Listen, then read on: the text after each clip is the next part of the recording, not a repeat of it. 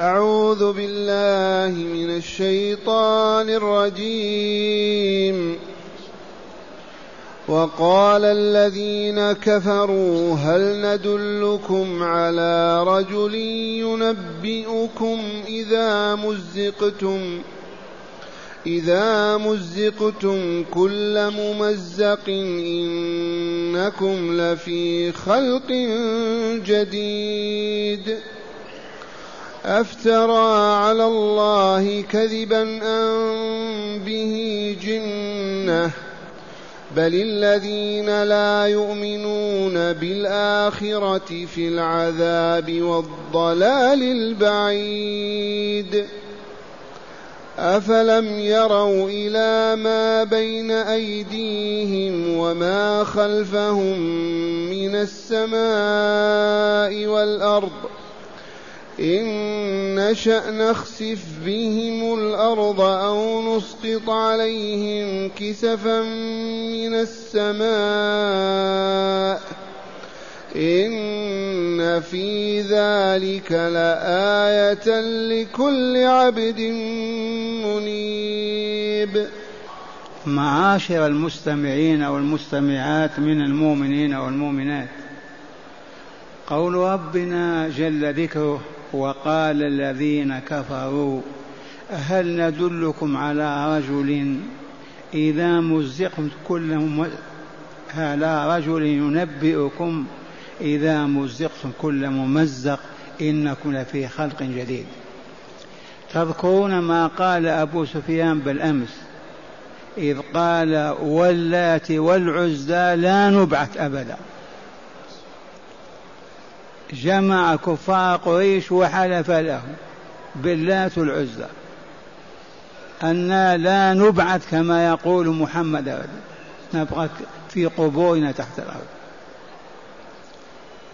وها هو آخر يقول ولكنه ليس واحدا. جماعات جماعات تتكلم مع بعضها البعض. وقال الذين كفروا لبعضهم البعض. وهم يتحدثون.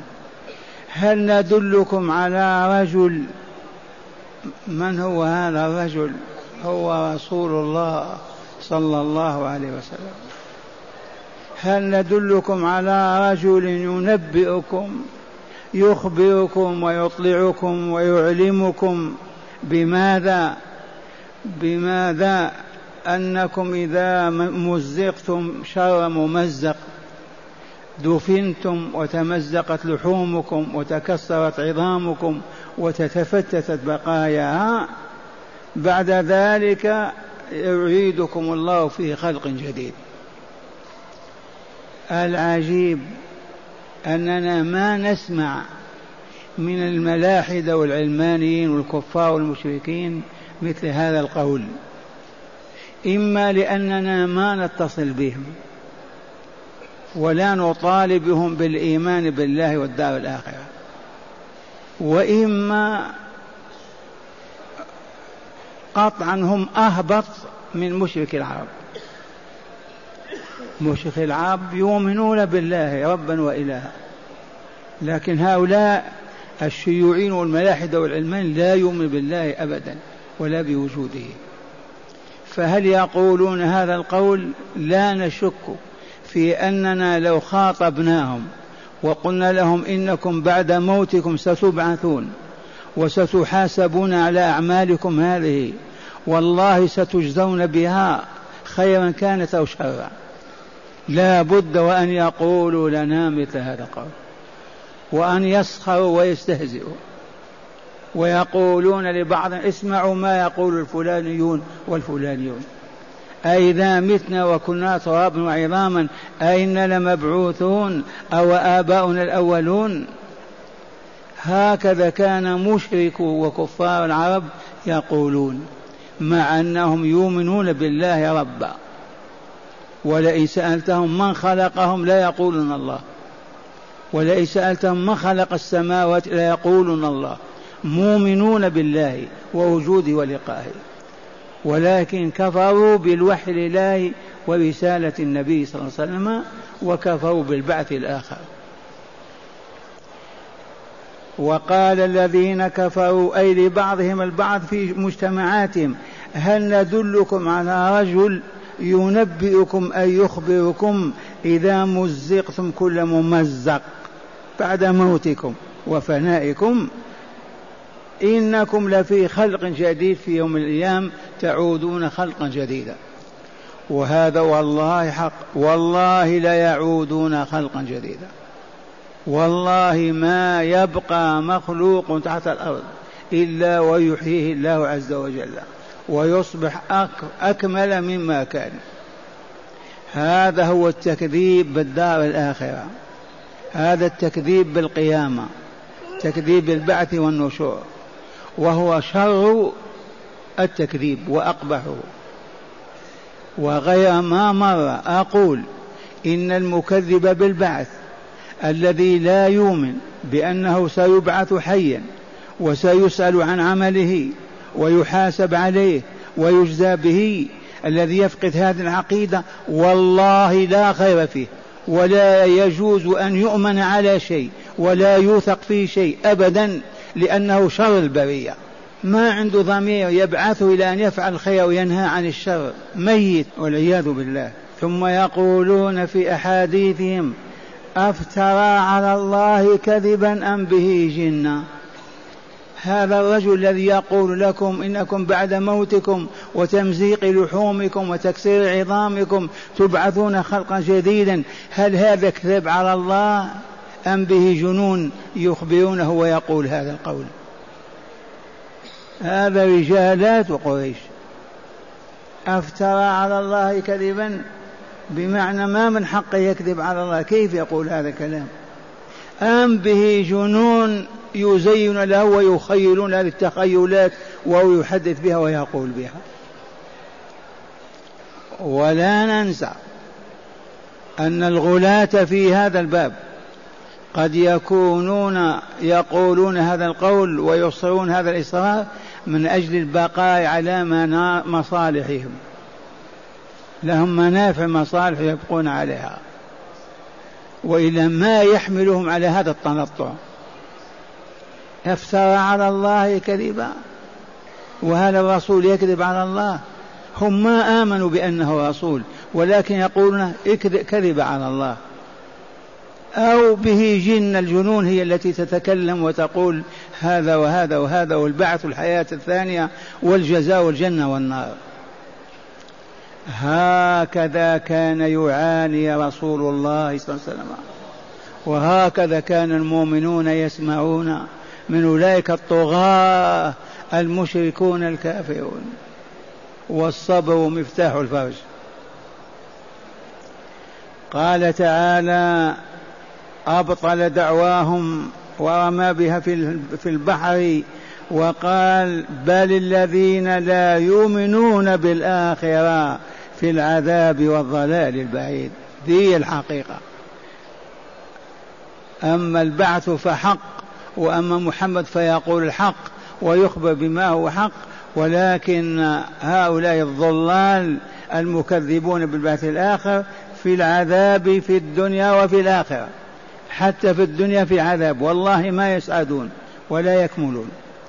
والضلال البعيد الذي لا نهاية له ولا حد له. ذي حقيقة. كل من كذب بالبعث والدار الآخرة هو في العذاب والضلال البعيد. كل من أنكر البعث والدار الآخرة وكذب بلقاء الله والحساب والجزاء والجنة والنار وأصر على أن لا شيء إلا هذه الأيام وهذه الحياة هو والله لفي عذاب في الآخرة وفي الضلال الذي لا نهاية له. ما يهتدي ولا يرجع أبدا. فعلينا أن نقوي عقيدتنا ونزيد في طاقتها وقوتها وطاقتها نزيدها بالإيمان وتجديده وتحقيقه والعمل الصالح. ثم قال تعالى أفلم يروا هؤلاء المشركون المكذبون المنكرون للبعث والجزاء الذين يهزؤون ويسخرون ويقولون الرسول افترى الله كذبا به جنة هؤلاء أفلم يروا إلى ما بين أيديهم وما خلفهم من السماء والأرض؟ أين يوجدون؟ أليس من خلفنا السماء والأرض ولا لا؟ وأمامنا السماء والأرض. فين نذهب؟ هيا نهرب. أين النجاة؟ هم في قبضة الله. السماء فوقهم حيث مشوا وهربوا. والأرض تحتهم حيث مشوا وهربوا والسماء وراءهم والأرض وراءهم. أين يهربون؟ أفلم ينظروا إلى السماء فوقهم؟ أفلم يروا إلى ما بين أيديهم وما خلفهم من السماء والأرض؟ إن نشاء نخسف بهم الأرض. إن نشاء نخسف بهم الأرض. وهم عليها فتهبط ويسيرون في آه ذي الخسوف في كل مكان. وسيعم البشرية. نخسف بهم الأرض التي هم عليها. كيف يكفرون بنا ويحاربون رسولنا ويكذبون ويكذبون دعوتنا. أو نسقط عليهم كسف قطعة من الزمان. فين يهربون؟ أسألكم بالله فين المهرب؟ يرجعون الوراء وراءهم أمامهم. فأين المهرب أفلم ينظروا أفلم يروا إلى ما بين أيديهم وما خلفهم من السماء والأرض إن نخسف بهم الأرض أو نسقط عليهم كسفا من السماء. الكسف القطعة قطعة من السماء. إن في ذلك لآية. في هذا الذي سمعنا كون السماء فوقنا والأرض تحتنا وأمامنا وخلفنا. والله إن يشاء يخسف بنا الأرض أو يسقط علينا كسفا من السماء. هذه آية من أعظم الآيات التي تجعل العبد يوم بالله ولقائه. تجعل العبد يخاف من الله ويرهبه. تجعل العبد يطلب رضا الله ويسأل عنه ويعبد الله. لكن هذه الآية من يراها؟ من يشاهدها؟ من ينتفع بها؟ لكل أو لكل عبد منيب. لكل عبد وكلنا عبد الله وعباده. ولكن منيب رجاع. ما يخطئ خطأ إلا قال أستغفر الله وأتوب إليه. ما تزل قدمه في كلمة أو نظرة أو شيء إلا قال أتوب إلى الله وأرجع إليه. ذه حياته هكذا. أواب منيب رجاع. هذا الذي يستفيد من هذه الآيات ويشاهد ويؤمن بها. أما الذي قلبه ميت مصمم على الكفر والشرك والفسق والفجور لا يتوب ولا يرجع ولا يندم ولا يبكي فهذا والله ما يشاهد شيئا. مع أن السماء فوقهم والأرض تحتهم حيث ما نزلوا حيث ما مشوا وقاموا. إن نشأ نخسف بهم الأرض أو نسقط عليهم كسفا من السماء. ولكن القلوب الميتة.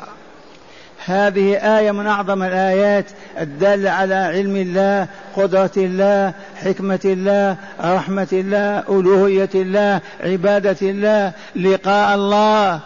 ولكن ما كل واحد يشاهد هذه الآية. لا يشاهد إلا ذو القلب الرجاع المنيب إلى الله الذي كلما أذنب ذنبا عاد إلى ربه واستغفر وتاب إليه. اسمعوا الآيات من الكتاب مشروعة. ما زال السياق في تقرير عقيدة البعث والجزاء. إنه لما قررها تعالى في الآيات قبل قبل أورد هنا أورد هنا ما يتقاوله المشركون ما يتقاوله المشركون بينهم في تهكم واستهزاء واستبعاد للحياة الآخرة.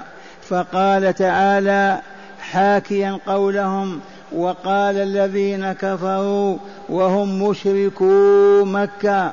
أي بعضهم لبعض متبجحين هل هل ندلكم على رجل يعنون محمدا صلى الله عليه وسلم ينبئكم أي يخبركم بأنكم إذا متم وتمزقت لحومكم وتكسرت عظامكم وذهبتم في الأرض ترابا تبعثون في خلق جديد بعد أن مزقتم كل ممزق أي كل التمزيق فلم يبق شيء متصل ببعضه بعضا.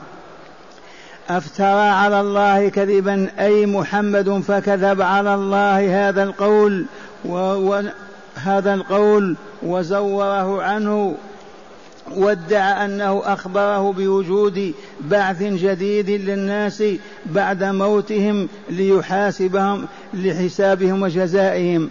أم به جن أي به مس من جنون. فهو فهي تخيل له صور البعث وما يجري فيه وهو بخ وهو يخبر به ويدعو إلى الإيمان به. وهذا رد الله تعالى عليهم. رد وهذا رد الله تعالى عليهم كذبهم وباطلهم. فقال بل الذين لا يؤمنون بالآخرة في العذاب والضلال البعيد. أي ليس الأمر كما يقولون من أن النبي افترى على الله كذبا أو به جنون فتحي فتخيل إليه البعث و و وإنما الأمر الثابت والواقع المقطوع به هو أن الذين لا يؤمنون بالآخرة في العذاب يوم القيامة وفي الضلال البعيد اليوم في الدنيا. وشؤمهم أتاهم من تكذيبهم بالآخرة والعياذ بالله. ثم قال تعالى ممهددا لهم لعلهم يتو لعلهم يرتدعون عن التهجم والتهكم بالنبي صلى الله عليه وسلم. فقال أفلم يروا أي أعاموا فلم يروا إلى ما بين أيديهم وما خلفهم من السماء والأرض. أفلم ينظروا كيف هم يحاطون من فوقهم ومن تحتهم ومن أمامهم ومن ورائهم. أي الأرض تحتهم السماء فوقهم. إن نشأ نخسف بهم الأرض فيخ في فيعودون فيها أو نسقط عليهم كسفا أي نطفا من قطعة من السماء فتهلكهم عن آخرهم فلا يحذرون فلا يجدون مهربا والجواب لا لأنهم لأنهم مهما مهما جاءوا قال لأنهم مهما جروا هاربين لا تزال السماء فوقهم والأرض تحتهم والله قاهر لهم متى شاء خسف بهم أو أسقط السماء عليهم. وقوله تعالى إن في ذلك لآية لكل عبد منيب. أي إن في ذلك المذكور من إحاطة السماء والأرض وقدرة الله على خسف من شاء خسف من شاء خسف الأرض بهم وإسقاطها وإسقاط كسفهم من السماء على من وإسقاط كسفه من السماء على من شاء. ذلك لهم آية وعلامة بارزة على قدرة الله على إهلاك من شاء ممن كفروا بالله وبرسوله وكذبوا بلقائه. وكان وكان المذكور آية وكان المذكور آية لكل عبد منيب دون غيره لأن المنيب هو الرجاع إلى ربه. كلما أذنب آب وتاب لخشيته من ربه. فالخائف الخاشي هو الذي يجد الآية واضحة أما من في أما واضحة أمامه في إحاطة الأرض والسماء بالإنسان وقدرة الله على خسف الأرض به أو إسقاط السماء كسفا كسفا عليه. والآن مع هداية الآيات. بسم الله والحمد لله. من هداية هذه الآيات أولا بيان ما كان المشركون عليه من استهزاء وتكذيب وسخرية بالنبي صلى الله عليه وسلم. بيان ما كان عليه المشركون الكافرون في مكة وفي غيرها من الاستهزاء والسخرية والتكذيب والإنكار إنكار النبوة إنكار البعث الآخر إنكار التوحيد كل هذا دلت عليه الآية الأولى. بينته نعم. ثانيا تقرير البعث وأن المكذبين به محكوم عليهم بالعذاب فيه. ثانيا تقرير مبدأ البعث. يا معشر المستمعين والمستمعات أعيد القول أعيد القول. قووا إيمانكم بالله ولقائه. قووا إيمانكم بالله ولقائه. تستطيعون أن تعبدوا الله وتثبتوا في البلاء والرخاء. في الفقر والغنى في المرض والصحة. من فقد قوة إيمان بالله ولقاء ربه هبط سقط ما يقوى على شيء. أعظم أركان الإيمان الثلاثة. أعظمها لا إله إلا الله والبعث الآخر. نعم. ثالثا لفت الأنظار إلى قدرة الله تعالى المحيطة بالإنسان ليخشى الله تعالى ويرهبه فيؤمن به ويعبده ويوحده. في الآية الثالثة لفت الأنظار أنظار عيون الناس إلى السماء فوقهم والأرض تحتهم. من بنى هذه السماء؟ أمهاتنا وآباؤنا. من بسط هذه الأرض وأوجد, وأوجد تربتها؟ من يحمينا لو أراد السماء أن تسقط علينا؟ من يحفظنا لو خسفت الأرض ونزلت بنا؟ من يقدر علينا إلا الله؟ فلماذا إذا لا نذكر الله ولا نخاف الله ولا نرهب ولا نحب ولا نطيعه هذا كله من باب الذكر. من ذكر فكر, فكر ونجا ومن أعرض عن ذكر الله هلك والعياذ بالله. رابعا وأخيرا فضل الإنابة إلى الله وشرف المنيب. والإنابة الرجوع إلى التوبة بعد الذنب والمعصية والمنيب الذي رجع في كل شيء إلى ربه تعالى. فضل الإنابة وبيان قيمتها. اللهم اجعلنا من المنيبين إليك. المنيبين دائما وأبدا. والمنيب ذاك الذي كلما شعر بذنب تاب إلى الله واستغفره وعاد إليه. ما تستمر المعصية عنده ساعة وساعات أبدا. هذه حياته هكذا إنابة ورجوع أما الاستمرار على المعصية وعلى قساوة القلب وعلى وعلى فصاحبها هالك والعياذ بالله تعالى ما يشاهد آية في الكون. لكن المنيبون الراجع الله يشاهدون آيات الله في النملة في قطرة الماء لما تنزل من السماء. ويقولون آمنا بالله ولا إله إلا الله.